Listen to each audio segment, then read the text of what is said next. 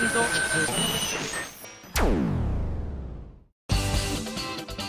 井あさみのシンガーソングゲーマー。えー、皆様にお知らせがございます。ピンポンパンポーン。まあこうピンポンパンポーンをね後で言うあたり何も考えないで 話し始めたんだなっていうことが大変皆さんに漏れ伝わっているような気はいたすのではございますがそうなんです皆様にお知らせがあるんです。なんと今井あさみついにマックユーザーになったよ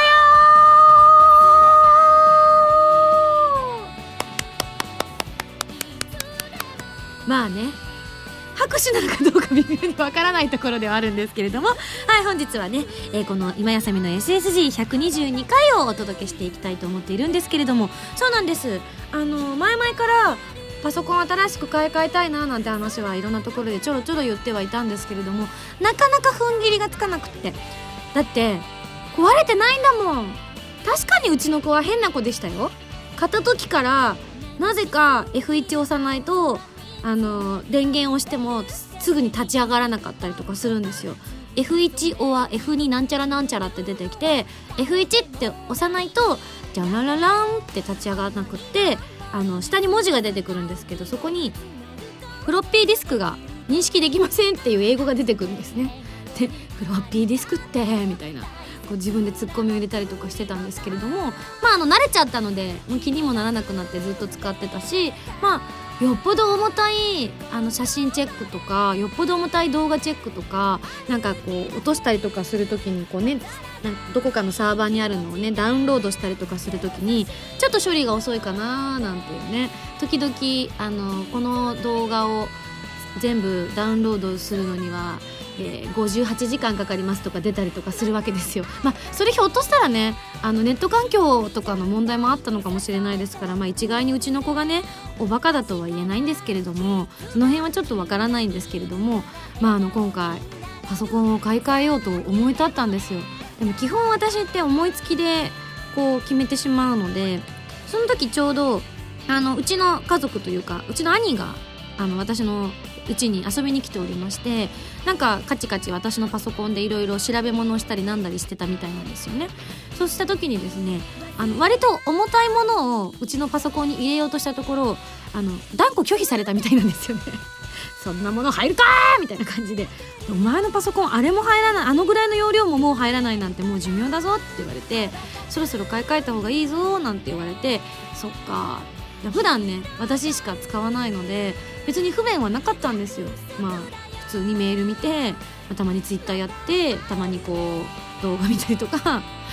V チェックとかも私パソコンでやったりとかするんでねそういうので映像見たりとかしてるわけなんですが、まあ、その程度しか私使っていないものですからなんか別にそんな被害はなかったんですけどね。じゃあ買うかってなって何がいいと思う？なんて話をしていた時に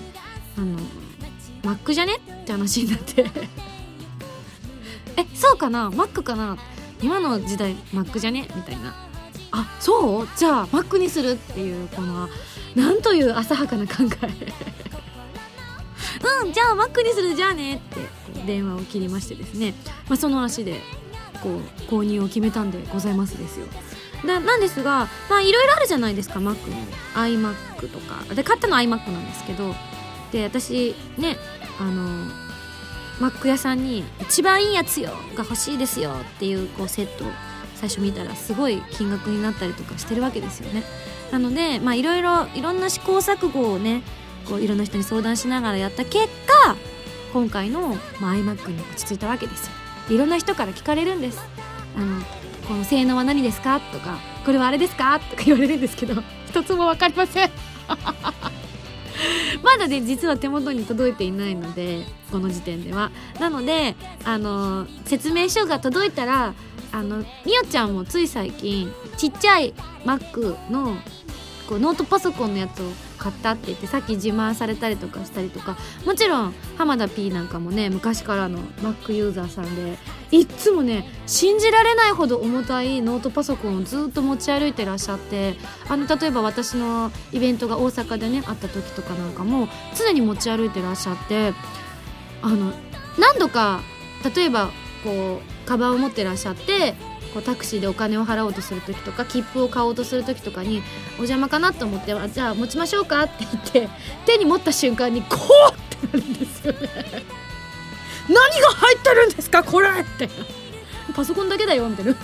あのすいません肩抜けませんか？みたいな話を何度もしたことがあるんですけどただその浜田さんも小さなマックに最近されたみたいで今なんか SSG スタッフ界隈ではマックブームが訪れてて今このマックブームの、まあ、メインのスタッフの中で乗りそびれているのが実はムータンだけだったりとかしているのでねムータンがどうなるかっていうのをこれからねちょっと長い目で見守っていきたいななんて思ってるんですがまあそんなこんなでそういうマックユーザーさんが周りにたくさんいるのでこう私のスペックが何だったの買ったやつが何だったのかっていうのを自分が理解できるようにちょっと見せようかなとは思ってます。そしたら皆さんにも私はこれとこれとこれとこれを入れたのよふふみたいな確かメモリーはなんか16にしたような記憶がするんですけど違うかな16ギガ的な。なんたらテラみたいなやつもあったけどそれが何なのかがよく分かんなくて。それな何テラにしたかしら？1テラだったか2テラだったかにしたかと思うんですけど、まあ、そういうのもよく分からず。なんかその時は分かりますよ。こっちにしますみたいな感じで選んでたんですけれども。あの実際はどんなマシンになって仕上がってくるのかそして私はそれで何をするのかっていうのをねこれから考えたいと思います。ちなみに iMac にあの決めた決め手っていうのがうち長い机が2メートルぐらいの長い机が壁際にドーンって置いてあってその机の右側にテレビが置いてあってその左側に今のパソコンのモニターが置いてあるのでモニターがある意味2つ並んでいる状態ちっちゃいモニター大きいモニターみたいな感じで並んでいるような景色だったんですよ。でこうベッドに潜りながらテレビを見たりとかすると視界の中にモニターが2つ入ってきてたんですけれども一番の決め手になったのはノートパソコンじゃなくて iMac にしようと思った決め手はその今まで置いてたちっちゃいモニターの方がなくなってこうパターンと閉じるノートパソコンになってパターンと閉じた時に突然白い壁の面積がバーンと増えちゃった時になんかちょっと寂しい思いをするかなと思って。ただそれだけの理由です。キャー恐ろしい。はいというわけで私が一体どんな、ね、Mac ユーザーになるのかそして、えー、どんな風なカスタマイズをしていくのか、まあ、この番組で覚えていたら語っていきたいと思います。はいそれではここで、えー、普通音紹介したいと思います。ハンドルネーム高坂さんです。ありがとう。ミンゴスこんばんは。こんばんは。先日ツイッターで、えー、これ私の言葉ですね。情弱で今かっこよくお知らせできない。あやーと言っていましたがあそうなんですよね。なんかあの私もちゃんと事務所も管理してますし私の周りの人たちは分かってるんですけれども自分の発売記念イベント何の記念イベントがいつやってどこであってっていうのをですねなんか一応報告はされてるんですけれどもあのアップアップな人生を送っている私としてはあ別にアップルって言ってるわけじゃないですよ。うまいこと言った。アップアップなのですぐこう忘れちゃったりとかしててあどうしようなんかうまくこう皆さんにかっこよくいついつに今度イベントやりますんで皆さんぜひ来てくださいみたいな感じのがうまくこう言えなくてですねなんかみんなのが知ってるよと思ってうわうわってなった時に発した言葉だったんですけれども情弱って言葉がちょっと打ちたかっただけなんですけれどもね。その時にえそんなこの言葉を見た時にえおすすめのサイトがありますよってことで高坂さんが紹介してくださってます。それは今井あさみのシンガーソングゲーマーの公式ホームページです。ミンゴスの CD 情報やイベント情報これを見れば一目瞭然素晴らしいですね。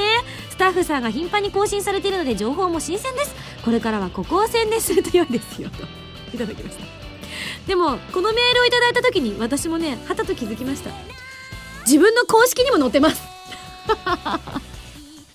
そうなんですよね。えへへ。私気づいちゃったんです実は。あの普段自分がこうリンク先みたいなのが右にあったりとかしてて私ライブドアを使わせていただいているんですけれどもブログが。あのうまく順番を並び替えることが私ができないんですよ。あの本当はできるのかもしれないんですけれどもちょっとその辺で、ね、分かんなくって一回覚えたものはそのままの状態でやってるので追加していくことはできるけど順番組み替えたりとかできないからあの自分のシンガーソングゲーマーのページがリンク集の真ん中辺にあったりとかして探すの大変だったりとか自分の公式のやつが実はあの右側にちゃんと入ってなくっていつも自分はどうやって飛んでるかっていうともちろんブックバンクにもあるんですけれどもいつも私が順番として手順踏んで飛んでるやり方っていうのが私のブログののどこかにあの詳しくはこちらを見てねって自分が貼り付けたやつとかがあったりとかするわけです今だったらねあの一緒の、えーダウンロード先の紹介のあるやつの一番下に歌詞はこちらっていうところをクリックすると 自分の公式ホームページに行くので実はそれで代用してるっていうのをね今ここでバラしちゃいましたね。わかりました。あの Mac が来たら新しいパソコンが来たらその性能をフルに活かしてですね私自分のブログの一番わかりやすいところに自分の公式ホームページと SSG をリンクできるように作り変えたいと思います。いやそしてこんな風にできたよ。Mac ってすごいね。というのをですね皆さんに示したいと思います。わー。今向こうのガラスの向こうでみんながそんなんなるかって呆れて帰ってますけれどもね。ちょっとチャレンジしたいと思います。届いたらね最初にまずそれに取り掛かりたいと思います。はいそれではですね、えー次のコーナーに行きたいと思いますがその前に CM です。どうぞ。静と動響き合う2つの個性。アーテリー・ヴェイン。こんにちはヴェインです。アーテリー・ヴェインの待望のサードシングル PSP 用ゲームソフト「コープスパーティーブック・オブ・シャドウズ」エンディングテーマ「パンドラの夜」が8月24日発売。カップリングには儚くも力強いバラードただ一つの物語を収録。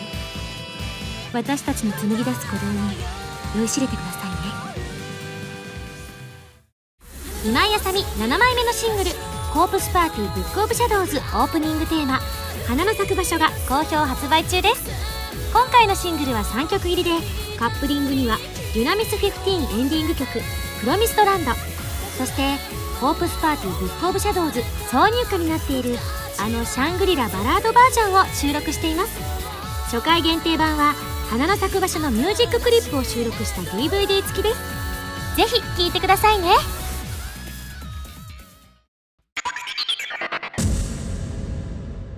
ファミセンこのコーナーはファミツドットコム編集部から派遣された謎の司令官みおちゃんがおすすめするゲームを真のゲームを目指す私今井あさみが実際にプレイして紹介するコーナーでございますというわけで前回の指令書に書いてあったおすすめゲームはカプコンさんから発売中の任天堂 3DS 用ソフト謎枠館音のマニマニということでございましたけれども、えー本日実はスタジオの中にみおちゃんが入ってきてくれてますこんにちは。こんにちはみおちゃん風邪をひいているので、ハスキーボイスです。先週弾いてなかったじゃん。どうしたの？その収録の翌日から風邪をひいて寝込んでしまい。あらさてはなんかいけないことしてたりとかしてるんじゃないの？みおちゃんの謎枠でございますわよ。はい、というわけでですね、まあちょっとね、あの、私がね、遊んだ部分だけじゃ皆さん物足りない部分もあったと思いますので、まあちょっと、こう私が説明させていただきながらも、隣でみおちゃんにですね、プレイを続行していただきたいと思います。どうぞどうぞ、音を出しながら。聞こえますかね？うん。まあでもこのゲーム確かに、隣でどうぞって言って、え、音は切ってくださいねって言ったら、全く意味をなさないゲームになってしまうようなところもあって、まあ、タイトルの中にね、音のマニマニと入ってますが、えー、こちらはですね、本体を振って遊ぶジャイロ、モーションセンス、ねどうしたの？え、ねえ、おあ、剣道やってる。す。すごい面道とかのやつ？麺。麺。認識されない。そうか、まあ、頑張っててくださいね、隣で。ははいい、というわけで、え本体を振って遊ぶジャイロ、モーションセンサーや下のタッチ、そしてマイクなど、任天堂 3DS の機能をフルに活用して遊ぶアドベンチャーゲームということで、え最大の特徴は立体音響を使った音声。ね右や左、そして奥行きなどを音声から感じ取れることができます。ということでね、あの、今隣で、みおちゃんが一生懸命、麺麺と言ってますえ、が、なん麺。かね、もうちょっとね、多分囁いた方がいいかも。ささやきで。うん。なんかセクシーな感じで。頑張れ。麺。麺。どう？いた？いや、ダメです、ダメ。か。そっか。進めてくださいはい、わかりました。え、本当にね、一個一個のゲームはすごく単純だったりしてるんですよね。今は例えば、剣道をやってて、ちょっとストーリーは私喋っていたので全部聞き取れなかったんですけれども、おそらくまあ、先輩らしき人？わからないな。え、なんかそういう人と剣道をやっていて、向こうがメンってやっていくところを、パッとかわして、自分からメンと、よし来いみたいな感じのシーンだとは思われるんですけれども、それをメンってうまく言えると、よし、よくできた的な感じになるのかななんて思ったりもするんですけれども、あのマイクをフルに使うので結構ねあの皆さんプライベートルームなどをご用意していただくのが良いかと思われます。今日はねスタジオの中なので完全にみおちゃん本当はもっとあの今日のハスキーミラクルボイスであのみんながクラクラしちゃうぐらいのねメーンというのやってくださってもいいのに まあちょっとみおちゃんこのなんだろう分かってるんだろうなこのラジオっていうのが世界中で聞けちゃうっていうのがな本当はみおちゃんすごいんだよ。これ収録してない時とかはもうねミラクルボイスで七色の声色でメーンって言ってくれてるんだと思うんだけれども。そんなこんなでまあ本当に任天堂 3DS っていうものが持ってる機能っていうものを本当に最大限活かして遊ぶことができるゲームなのかななんて思ったりしました。あのということはそれあれなのかな？えっとあの任天堂と 3DS といえばね写真撮ったりなんだりもあるからひょっとしたらそういうのもあったりとかするのかしら？写真はあんまりないんですけど、ん。そのジャイロ機能とかモーションセンサーって言って、うん。本体を傾けたりすると、うん。この本体の見ている方向うん。を感知して、うん。先ほどあの先生が起こすために使ったものね、そうかそうかそうか。先生を見ようと思ったのに私のバカバカ。もうお前の右手はもうダメかっていう感じの。そうそうそうそうそう。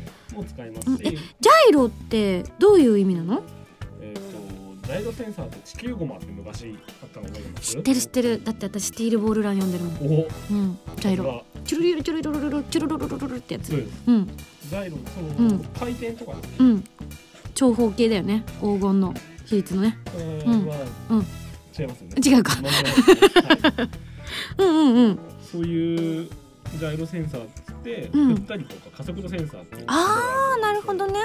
モーションセンサうんうんうーって、んうん。横に振るうん。押すとかそういうのを感知すると、うん。それに合わせて画面が動くんですよね。へえあじゃあそういうのが多いんだね。なんか例えばこのゲームじゃなくて、他のゲームだったらレースゲームでうん。本体を左に傾けると、ん。ハンドルみたいに左に曲がるとか、はあはあはあそういうのはあそうか私がこのジャイロジャイロセンサーってことをよくよく理解してればあの時先生の裸を見逃すことはなかったかもしれないのに。え実際どうなんですかね？ちょっと夢は膨らみますね。ねぜひ、ねえ。夢夢のままで。ええー、だだってさソファーの上でさもう完全にもう半裸だったじゃないですか。もうあれは半ヌードと言ってもいいですよ。下着でしたね下着でしたよね。あれが水着だって言い切っちゃうのかしら。いやいやいやいやいや。あいやどうなのかしらね。もうだってあんなにセクシーな先生しかも声がまたさ臨場感溢れてた。これがだってあれでしょ？結構音声とかも立体音響を使ってるから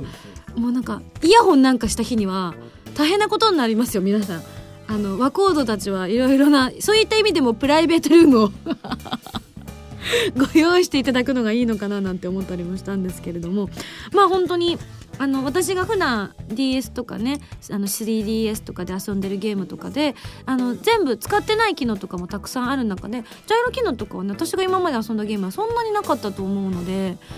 ある意味私は最先端をずっとやってましたけどね。昔のファミコンとかでこうなんかねこういわゆるチャチャチャチャチャチャみたいなやつをやる時とかにビューンって飛ぶ時とかに私も一緒にヒューンって体を動かしてましたからあれもジャイロセンサー的なものですよ。そうですね、うん。あれをやらないとうちのマリオはあの隙間を飛び越えられなかったんである意味ジャイロですよ私。最先端ファミコン。最先端ファミコンを二十数年前に 実は導入していたっていうね。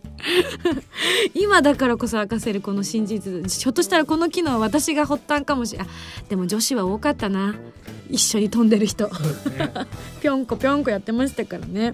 はいそういったね最先端の機能なんかも入っておりますし、まあ、何にせよ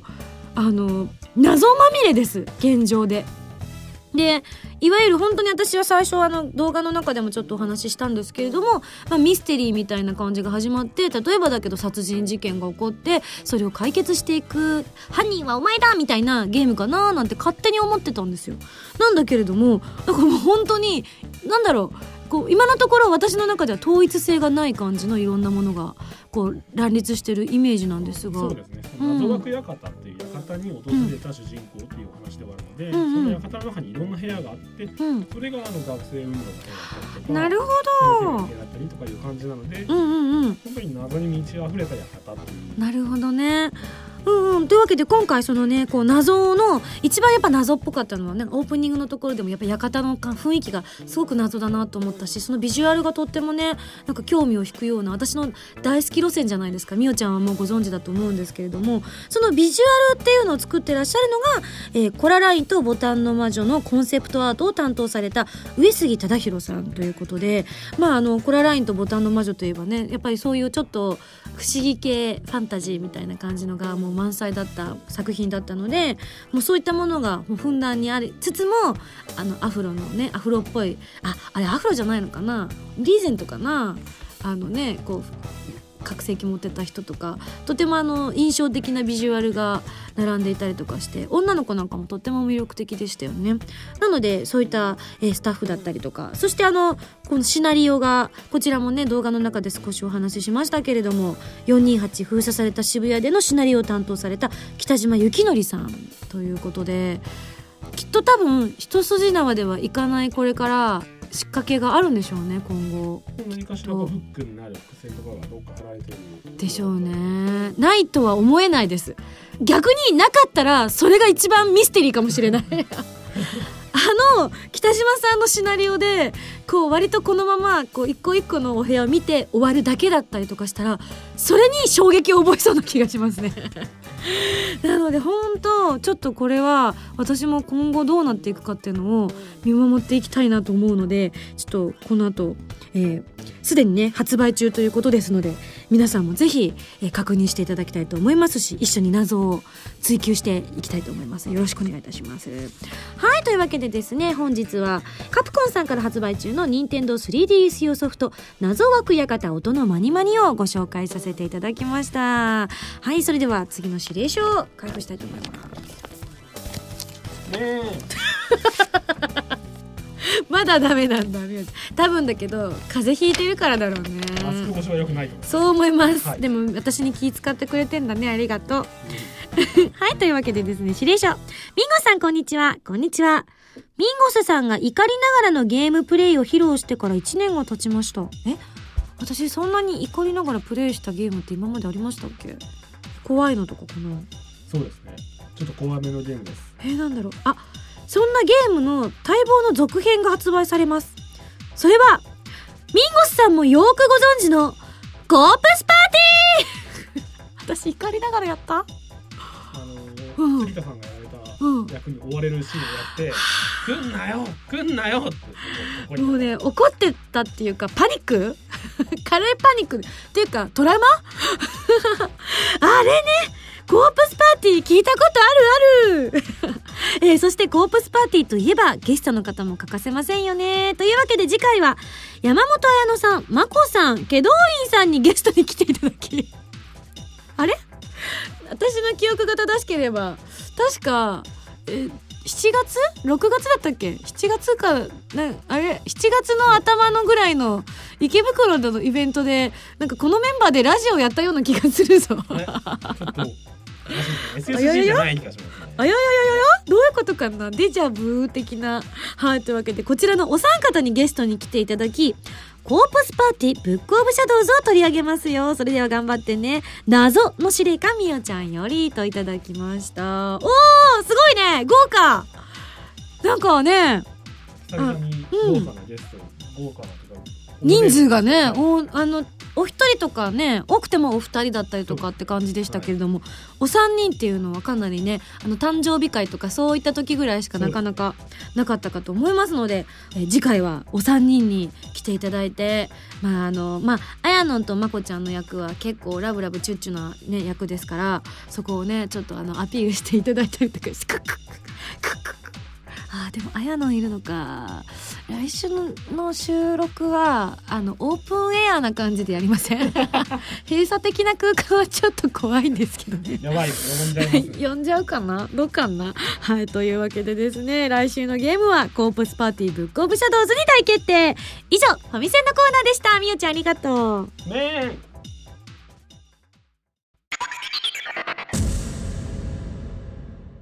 ミンゴスだよお便りコーナーめあの後実は私がみおちゃんのあのね DS を奪ってですねあのねえってやってみたところなんと2発目でビシッと決めましたね。なんかあの発音もねちょっと関係してるのかななんて思ったりもしましたの、えーちょっとねこのコーナーとコーナーの合間のちょっとした出来事を皆様にお伝えいたしました。はいそれではですねここでお便りをたくさん、えー紹介していきたいと思いますよ。こちらハンドルネームアザラクさんからいただきました。ありがとう。今井さんスタッフの皆さんこんにちは。こんにちは。初めてメールを出します。アザラクと言います。どうもです。以前番組で紹介されていたゴーストトリックですがこの度購入クリアしました。やったありがたいですね。これはね本当にね私も3回ねクリアさせていただいたあのかなりの名作と言っても過言ではない、えーソフトでありましたのでぜひクリアしていただいたというねメールが来たら嬉しいななんて思っていたところ来ましたよ。前々から気になっていたタイトルだったのですがなかなか手を出さずにいたので番組を聞いたのをきっかけに購入に至りました。実際にプレイしたところ予想以上に面白かったので夢中になってプレイして購入から3日でクリアしてしまいました。なんでもっと早くプレイしなかったんだと自問自答です。また面白いゲームの紹介期待しています。といただきました。私本当にあのゴーストトリック紹介してから割とゲームが好きな友達とかにもすっごい勧めて回ったんですよね。うち何人かねあのちょっと買ってみようかななんて興味を持ってくださった方とかもいたりとかしてね。やったーとか思いながらもう絶対これ本当まだ手を出されてないって方はねあの iPhone 版とかもありますからぜひぜひこれおすすめでございますよ。嬉しいですね。ちなみにアザラクさんなのかな？アザラクさんなのかな？なんか LMS サイム的な感じだとアザラクなのかな？でもアザラシみたいな発音でいけばアザラクなのかな？なんでアザラシが関係してるのかって言われたらちょっとわかんないんですけどな。アザラク。うーん。なんかかっこいい感じの名前だね。アザラク。うん。それだけなんですけどね。ありがとう、えー続きましてこちらのメールご紹介します。ハンドルネームボワーンさんからいただきました。ありがとうございます。ミンゴさんこんにちは。こんにちは。さて同ネタ多数かと思いますがえそうなの？うなぎ屋さんのえあ私が前にうなぎが食べたいって土曜の牛の日でうなぎ食べたい食べたいって言ってたからか、えーうなぎ屋さんのうな重の値段の差はうなぎの目方量の違いなんですよ。なので同じお店なら波でも特上でも味は一緒です。嘘！マジっすか？いや絶対違うと思うんだけど。違いますよね。なんかイメージ的に特上の方がなんかニュルっとしたイメージ。で安いやつの方がサラッとしたイメージなんだけど。そうなのかな？へええーまたうなぎをいっぱい食べたい人はうな重特上ご飯少なめといったオーダーは普通にやったりとかしてますよ。残しちゃうよりエコだと思いますのでお試しあれといただきました。いやまあ確かにあの何が違うんですか？とか松竹梅のこれとこれ何が違うんですか？とかお店の人に聞いたりとかしたらああのうなぎの大きさですって言われたりとかするから私てっきりこの子はちょっと食べ物をあんま食べてなくて痩せ細っちゃってる細いうなぎでこっちの高いやつはもう丸々と美味しい栄養取りまくりでございますよ。ウハウハっていううなぎさんだからあの大きさですよって言ってたのかと思ってたんですけど実際どうなんでしょうね。まああのどんなうなぎでも美味しくいただくんですけどね。まあでも本当ね子供の頃はタレの方が好きだったっていう自分をね叱ってやりたいですね。はい。というわけで。ボアさんありがとうございます。はい続きまして次のメールです。ハンドルネーム文蔵さんです。ありがとうございます。ミンゴスこんばんは。こんばんは。先日余分に払っていた電話代が返金されました約1万円。え？そんなことってあるの？余分に払っちゃったの？あらあらあら。あれかな？こう支払い明細みたいなのが届いててでも支払ってなくて督促みたいなのが来てて督促の方で払っちゃってあうっかりまだ払ってなかったやと思って前の方で払っちゃって 両方払っちゃったとかそういうことなのかしらね。ちょっとね状況は分かんないですけれどもまあ1万円分、えー多く払っていた分が返金されたということで、まあ、予期していない収入ってなんか嬉しいですよね。まあ元はといえば自分のお金ですけどね。でも嬉しい。わかります。えー何使おうかななんて考えたりとかして、まあ自分の場合は考えるまでもなく、ミンゴスのバースデーライブのブルーレイディスクの予約の打ち金になるんですけどね、かっこ笑い。ありがとうございます。恐れ入ります。えーミンゴスは1万円の臨時収入があったら何に使いますか？といただきました。あー何に使おう。そうだな。まあね欲しかったパソコンも買っちゃったしね。まあ1万円じゃ買えないですけどね。えー、1万円か。あある。1万円であの体脂肪とか測れる体重計が欲しいです。1万円で買えるかな。あ買える？本当？あじゃあ買おうかな。あの手でキュイーとか持ってピロロンとかなって自分のほらデータとかを入力して身長158.2センチとか入れてね。あ今なぜ私が158.2センチという細かい数字まで私がですね口にしたかと申し上げますとですね、えー皆様にご報告がございます。というのもですね、えー以前より私人間ドックの方に行ってまいったという話をしていたかと思うんですけれどもそちらの検査結果の通知が届きました。はい。ここでじゃあ皆さんに私の健康状態をご披露させていただきたいと思います。えー、総合判定。BF 私も詳しくわかんないんですけど。まああの ABC 判定だったみたいで A は正常です。で B はほぼ正常ですって書いてあった気がします。ちょっと今手元にないのでわかんないんですけども。なんなんか BF は経過を見ましょうみたいなやつだったんですよね。なので私は一応総合判定的には経過を見ましょうっていう判定になったんですね。でまあどこがそれになっちゃったかと申し上げますとまああの皆さんうっすらぼんやりお気づきになっていらっしゃる方も多かったと思うんですけれどもあのちょっと私あの首元だったりとか顔とかにあの肌が結構ポロポロって粉をバーってなっちゃってたりとかしててその原因がちょっとね未だにまあアレルギーとか多いので、まあ、アトピー的な感じなのかもしれなくてちょっと未だにねそれ原因がわからないことはわからないんですがまああの先生に自分から報告したわけですよ。こう先生に対面してやるやつ。他のはなんか機械でピコピコはい回ってはいぐるぐるとかやってたんですけど先生にまあどうですか調子は？みたいな感じの問診的な感じですか？あのされた時に「あ実はちょっとなんか肌がカサカサしてるんですよね」って言ってこう見せたら「あ本当ですねカサカサしてますね。うん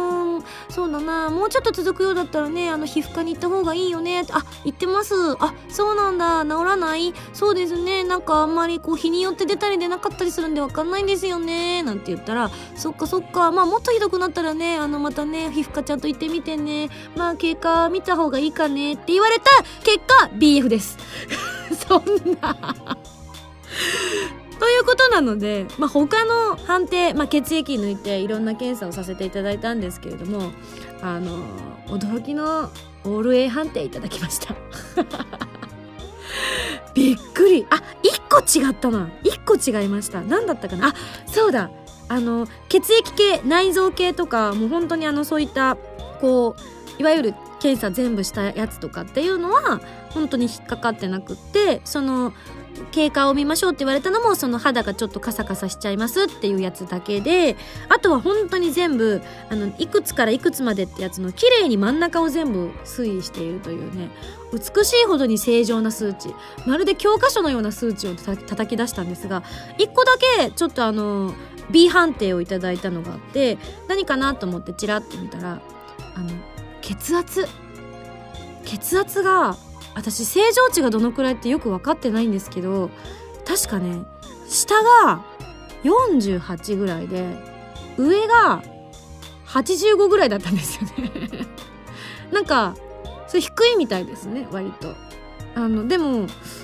私的にはいつもこのくらいだったのであんまりこう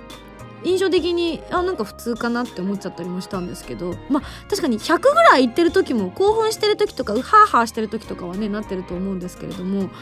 ねえなんかよく脈拍を測ったりとかするじゃないですか。その時に私脈わかんないんですよ本気で。あの某あの日本一な番組でよく日本一を競うコーナーみたいなのがあってその時にねあの脈拍を測りましょう。30秒間測ってください。用意ドンっていうのをね某真島淳二氏と某三森すず子氏と全然隠してね。一緒に測ったりとかした時に私本当に分からなくて。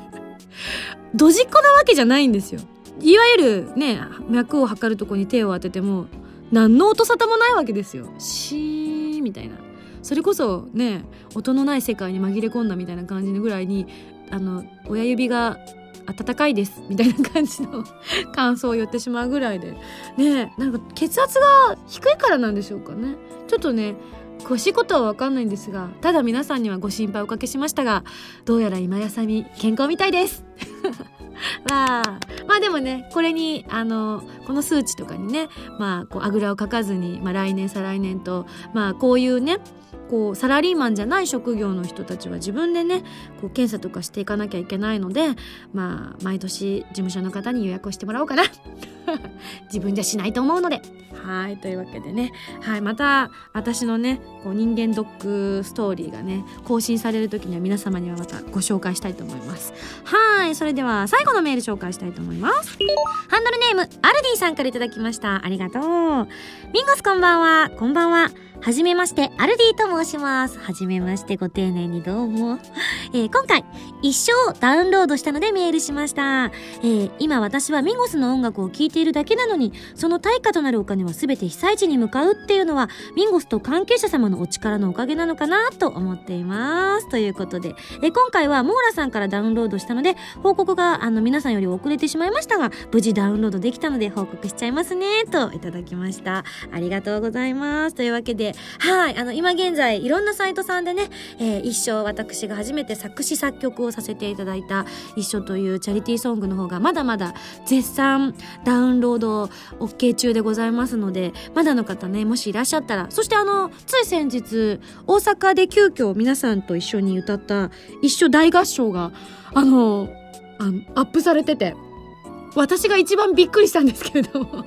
いつかねそのうちアップしようなんて話はしてたんですけれどもどのタイミングか知らなかったので普通に私 SSG のサイト見に行ってうわーって言っちゃいましたからね。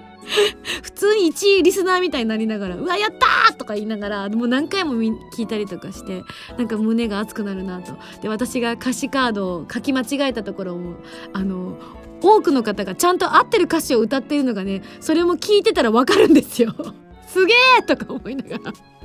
みんな適応力高いなとか思いながらねありがたいななんて思ってね何度も何度も聞いちゃってますけれども。はいそちらねお友達にもプレゼントしたりできるサイトとかもあるのでぜひまだまだあの活用していただいてあのチャリティーに参加していただけたら嬉しいなと思うんですがあの私結構いろいろなチャリティーをあのこの SSG のスタッフやそしてあの明治さんの方で、え企画をさせていただいてチャリティーをいろいろさせていただいているんですがそのうちの一つになりますが、まあ、5月に私が行わせていただきました、えー、バースデーライブのですね、えー、なんかの収益金とあとポストカードの販売をさせていただいたんですけれどもそちらのポストカードのですねチャリティーの報告の方が上がってまいりましたので皆様にご報告させていただきたいと思います。えー、こちらですねポストカードあの一緒のジャケットというか私のにんまりダブルピースの写真なんですけどもこちらを1枚1000円という価格でですねあの皆様に販売させていただいてそちらを全額、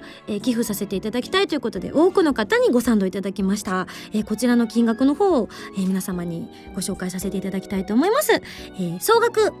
76万5000円ということになりました。パチパチパチパチパチ。すごい額。ねえまああのポストカードって言ったらまああのいわゆる印刷して紙にねあのこう吸っているものということでねとてもねその対価としての1,000円っていうのがねちょっと金額的にどうなんだろうななんて話もスタッフとさせていただいたんですが皆様の善意ということで今回そちらの金額ということになりました。なのでえそちらのライブ限定で販売させていただきましたのであの765枚販売というか、えー皆さんからの寄付をいただいたという形になりました。ねえすごい数字だと思いません？とか言って。なんか最初この数字を見た時にちょっとねゾクッとかしちゃいましたけれども。はい76万5千円という大きな金額になりました。皆さんご協力いただきまして本当にありがとうございました。えこちらはですね明治スさんから日本赤十字社さんを通じて寄付をさせていただきます。あな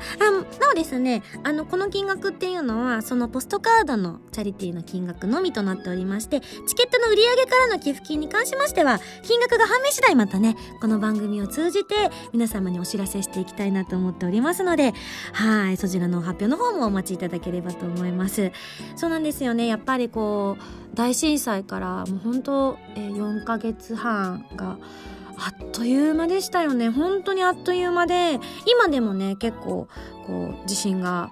頻繁にねあったりとかしてこうあの東日本だけじゃなくて東海地方なんかもね割と揺れたりとかしたりとかしていてだんだんねあの揺れに慣れてきちゃってる自分がいたりとかしてこれが日常になってくるのかなと思ってなんかそれって、まあ、人間の適応能力の高さという意味では素晴らしいことなのかもしれないんですけれどもやっぱりあの現地でねすごく頑張ってらっしゃる皆さんのことをねあの常に思ってるよっていうことをこの番組を通じてそして私の活動を通じてあの伝えていきたいななんて思っておりますのでね。あのそちらに参加できる時で本当に構わないのでぜひ皆さんもあちょっと参加してみようかなと思った際には、えー一緒にあのこういった活動をしていきませんか？というね気持ちなんでございます。いずれね今はちょっと本当にあの割と私毎週割とライブとかイベントとかがここ12年ぐらいずっとあったりとかしててそういったイベントとかが決まるのっていうのは本当にずいぶん前から決まったりしてるんですよね。あのスケジュールとかもあの、まあ、いわゆるアフレコとかだとまあね本当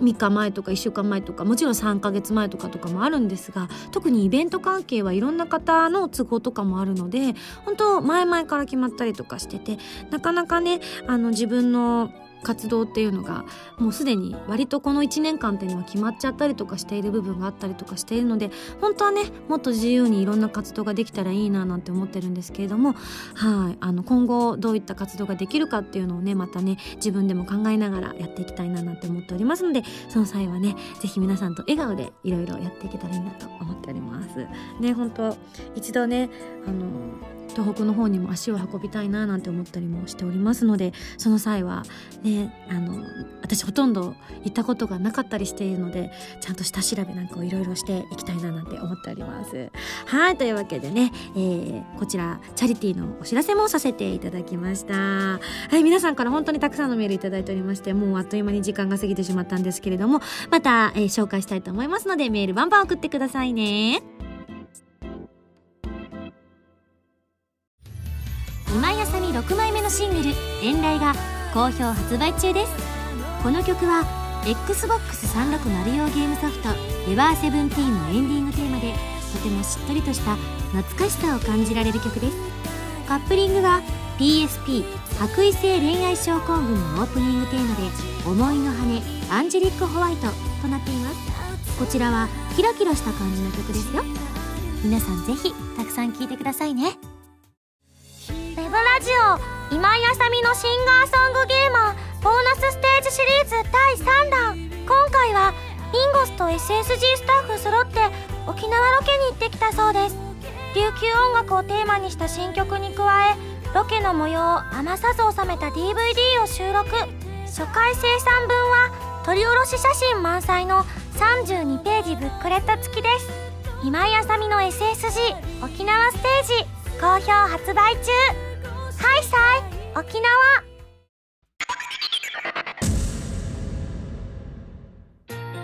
マック。マックですよ。でもね Mac を立ち上げながら Windows でできるんだって。それすごい魅力的に感じちゃって 結構あの私の周り Mac ユーザー本当多いんですよ。正直私の普段生きてる世界の9.5割の方が今 Mac ユーザーなんですよ。なんでなんだろうと思ったらクリエイターさんが多いからなんですね。今気づいた。だから世の中もう Mac なのかなって思って Mac を買ったんですが私 Windows 使い続けて十数年という生粋の Windows なのでひょっとしたら iMac なのに Windows 使っとるやんけってなるかもね。わかんない。キャー。はいそれではここでお知らせでございます。えー、7枚目のシングル「花の咲く場所」がついに発売されました。皆さん買って聞いてみていただけましたか？えー、桐岡真希さん作曲の「プロミストランド」や「シャングリラバラードバージョン」も収録された盛りだくさんの内容になってます。ミュージックビデオを収録した DVD 付きの限定版もありますので。であの場所とかお店によってはあの発売日当日になかったよなんていうねお話もちょこちょこ聞いたりとかしているのでぜひね次回あのあるかどうか分かりませんが8枚目のシングルが出る時にはね今すぐ予約をしていただ今すぐ無理だ。ねなのでえみんなでねこう CD の発売なんかを今は結構ツイッターでねバーッとこうお祝いを送ってくださったりも、ね、してくださる方もいらっしゃったりとかするのでそういったのもリアルタイムで見れるのかなと思ってね、えー、こうドキドキしているんですけれどもぜひぜひぜひこちらですねまだあの手に入れてないよって方あのすごくインパクトのあるジャケットになっているのでとても見つけやすいと思います。ただそのインパクトありすぎてちょっとドキドキするって方は通常版は割とシンプルな感じのあのなんて言うんでしょうね。攻撃的じゃない感じに仕上がってますのでそちらの方を手に取っていただければと思います。どうぞよろしくお願いいたします。そしてですね、えー、チャリティーソング一緒の配信始まっております、えー、携帯サイトのドワンゴさんそして PC サイトの Listen Japan さん iTunes ストアさん音源さん Amazon さんモーラさんで配信中でございます。ぜひぜひこちらダウンロードしてください。さらに8月31日にはセカンドライブを収録したブルーレイと DVD が発売されます。こちらと花の咲く場所を買っていただくと未公開写真によるフォトブックが当たる連動特典にも応募できますですよということで先日映像の方が出来上がったのをですね P が持ってました。まだ完品ではないんですけどねいわゆるパッケージが出来上がったものではなくてあの中身はもう完璧なものがありますよって言ってイエーイイエーイって見せられたんですけれどもなんかドキドキしてその時見れなくって。なんかね私ひょっとしたらなんか見れないかもしれないって話をしたんですよ P がいるところで「えなんで?」って言われて。なんか恥ずかしくて自分だと。っていう話をしたら P が「じゃああのバンドメンバー呼んで上映会やろうよ」みたいな話をしてたんですよ。まあもちろんあのね SSG のスタッフの人もねお時間あったらまあムータンめちゃくちゃ忙しい人なんで今日いらっしゃらないのでねチェーみたいなねきっと来れないのかななんて思ったりもしますけどまあねあのそういった感じで上映会やれば私も無理やり見るかなとか思ってそれ1個乗ったとか思ったりとかしたんですけれどもぜひ皆さんもですね8月31日に発売されましたらお友達同士でサイリウムを持ってですねあの応援がてら見ていただければと思います。あのその現場にいらっしゃった方はひょっとしたらご自分も映ってるかもしれませんのでそちらを探すウォーリーを探せ的な感じでね探していただくのも面白いかと思います。ぜひぜひよろしくお願いいたします。そして8月24日に ARTERY VEIN の新曲「パンドラの夜」が発売されます。ジャケットの方がすでに公開されておりますが今までの ARTERY VEIN とはちょっと趣向を変えた感じのジャケット写真になっていていわゆる今まではゴシックな感じだったものが少し、えー、白っぽいというかあのエキゾチックな感じに仕上がってます。こちらもねあの衣装なんかも一緒にアートリーさんとベインさんがああでもないこうでもないと言って自分たちでね選んだりとかしたものでありますので、えぜひ買ってチェックしていただきたいと思います。そしてそしてそして SSG のボーナスステージシリーズ第3弾今休みの SSG 沖縄ステージも発売中ですよ。こちらもまだの方はぜひよろしくお願いいたします。番組では皆さんからのメールを募集しております。つおたぎておたなど各コーナー宛に送ってくださいね。宛先はファミツー .com の応募フォームまたはホームページに書いてあるアドレスから。メールで応募する際は題名に書くコーナータイトルを本文にハンドルネームとお名前を書いて送ってきてくださいね。次回の配信は2011年8月20日土曜日となっております。あということはアニソンプラスのライブはもう終わってますね。どうだったんだろうな。ドキドキですね。へへへというわけで遊びにいらっしゃる方はぜひですね気をつけて遊びに来てくださいね。それではまた来週土曜日に一緒に SSG しちゃいましょう。お相手は今井あさみでした。バイバイ。